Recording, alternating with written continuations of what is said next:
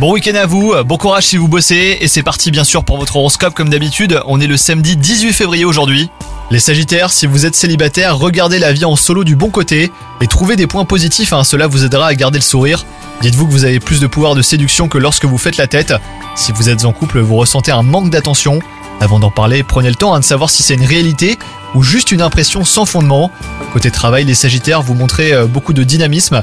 Il est possible que le travail vous aide à oublier vos soucis. Et si c'est le cas, bah, cela s'avère efficace et vous passez finalement une bonne journée. Côté santé, vous avez déjà eu euh, bien plus d'énergie qu'aujourd'hui, mais vous gardez quand même la forme sans difficulté. Vous pourriez même avoir envie de vous dépenser plus que d'habitude pour vous sentir mieux physiquement.